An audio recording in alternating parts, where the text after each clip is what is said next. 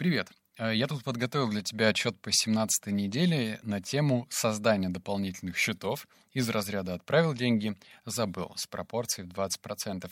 И моя задача сделать так, чтобы это было не скучно. Вообще все, что касаемо финансов, вызывает дикую скуку. Не знаю, как у тебя лично, у меня точно.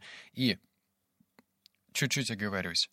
Мои знания в финансовой грамотности застряли между природоведением за седьмой класс и географией за девятый. То есть я вообще ни хрена не знал. Хотя книги, которые попадаются мне сначала на глаза, а потом в руки, все время пытаются давать надежду, мол, давай-ка, давай, давай, что-нибудь возьми и э, используй в жизни. Но нет. До этого дня что-то как-то плохо получалось. В итоге в 17-й неделе показалось, что я что-то могу. Итак, Перейдем к рубрике «Что я узнал?». Три пункта. Первое. Это один из главных постулатов финансовой грамотности и богатства. Заострю внимание на слове «богатство», потому что э, много зарабатывать не равно богатство. Это, наверное, не все понимают, я уж точно. Я на разных промежутках времени зарабатывал разные деньги. В 18 я зарабатывал 14 тысяч рублей в месяц, и это было э, очень странно. Я не знаю, как объяснить. Ну, для Новосибирска, в принципе, ок. Бывали месяцы, когда я зарабатывал больше миллиона рублей в месяц. И тут как бы, э, вот если, опять же, поностальгировать чуть-чуть, дальше-то что? То есть где эти деньги? Ну да, заработал. А куда их вложил, как правильно распорядился, это вообще другая история. Второй пункт. Это то, что я узнал. Подобный трюк уменьшает боль при оплате счетов. Это абсолютно точно, и про это мы будем с тобой разговаривать чуть позже. И третье, что это дисциплинирует, и очевидно, это только начало правильного управления деньгами. Я знаю и понимаю, что вот эта вот финансовая лабуда, она изначально кажется громоздкой, непонятной, но недаром у нас существует миллион коучей, которые за 999 рублей готовы продать свой замечательный семинар, который научит тебя э, финансовому планированию.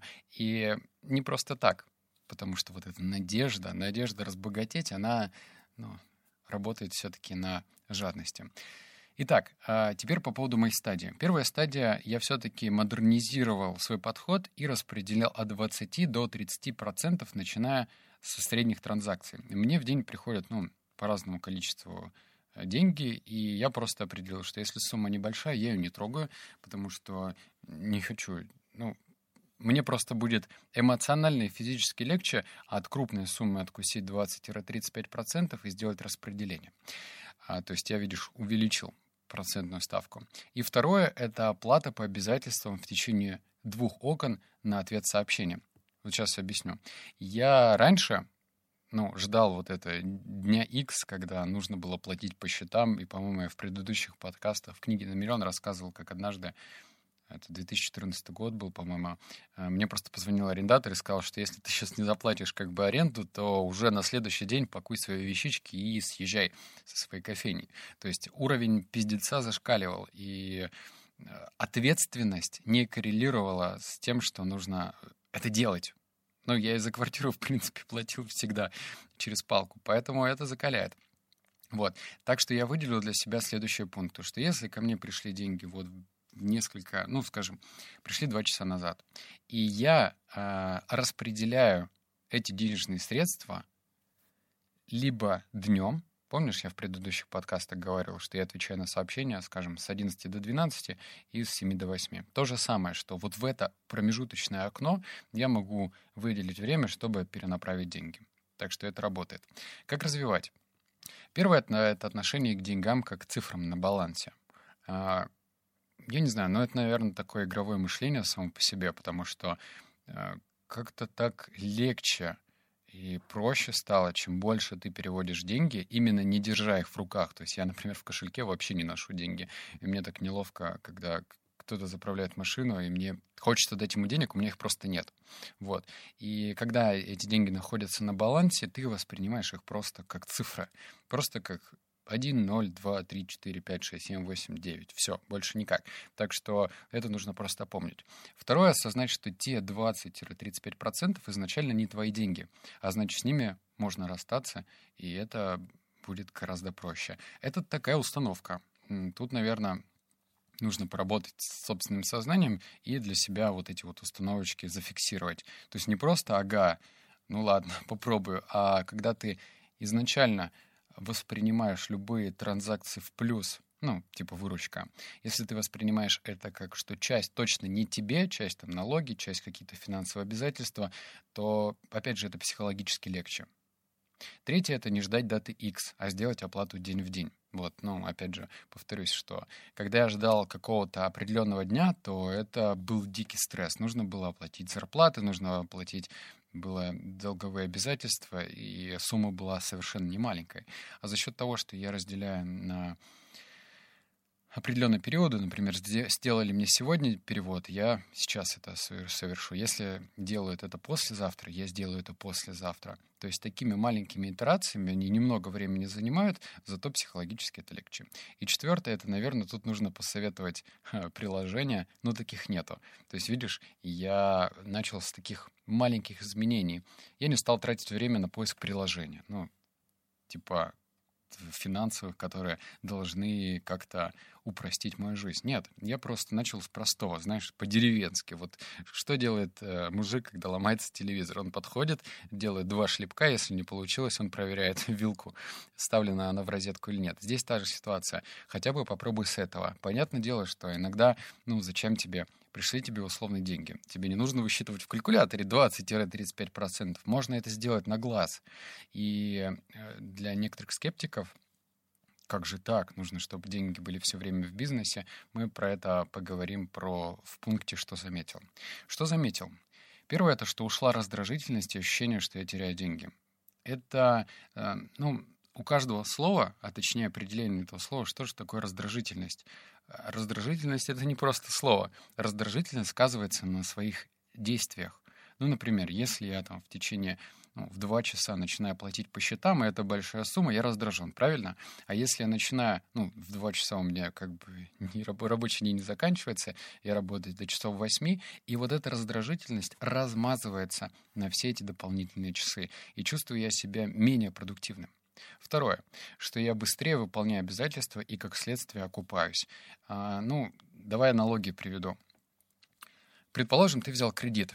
Кредит взял, ну, на там кому-то балкон застеклить, кому-то там телевизор купить, кто-то айфончик последний, да, и если ты оплачиваешь его в срок, ну вот ту сумму, которую тебе приписывает банк, это нормально.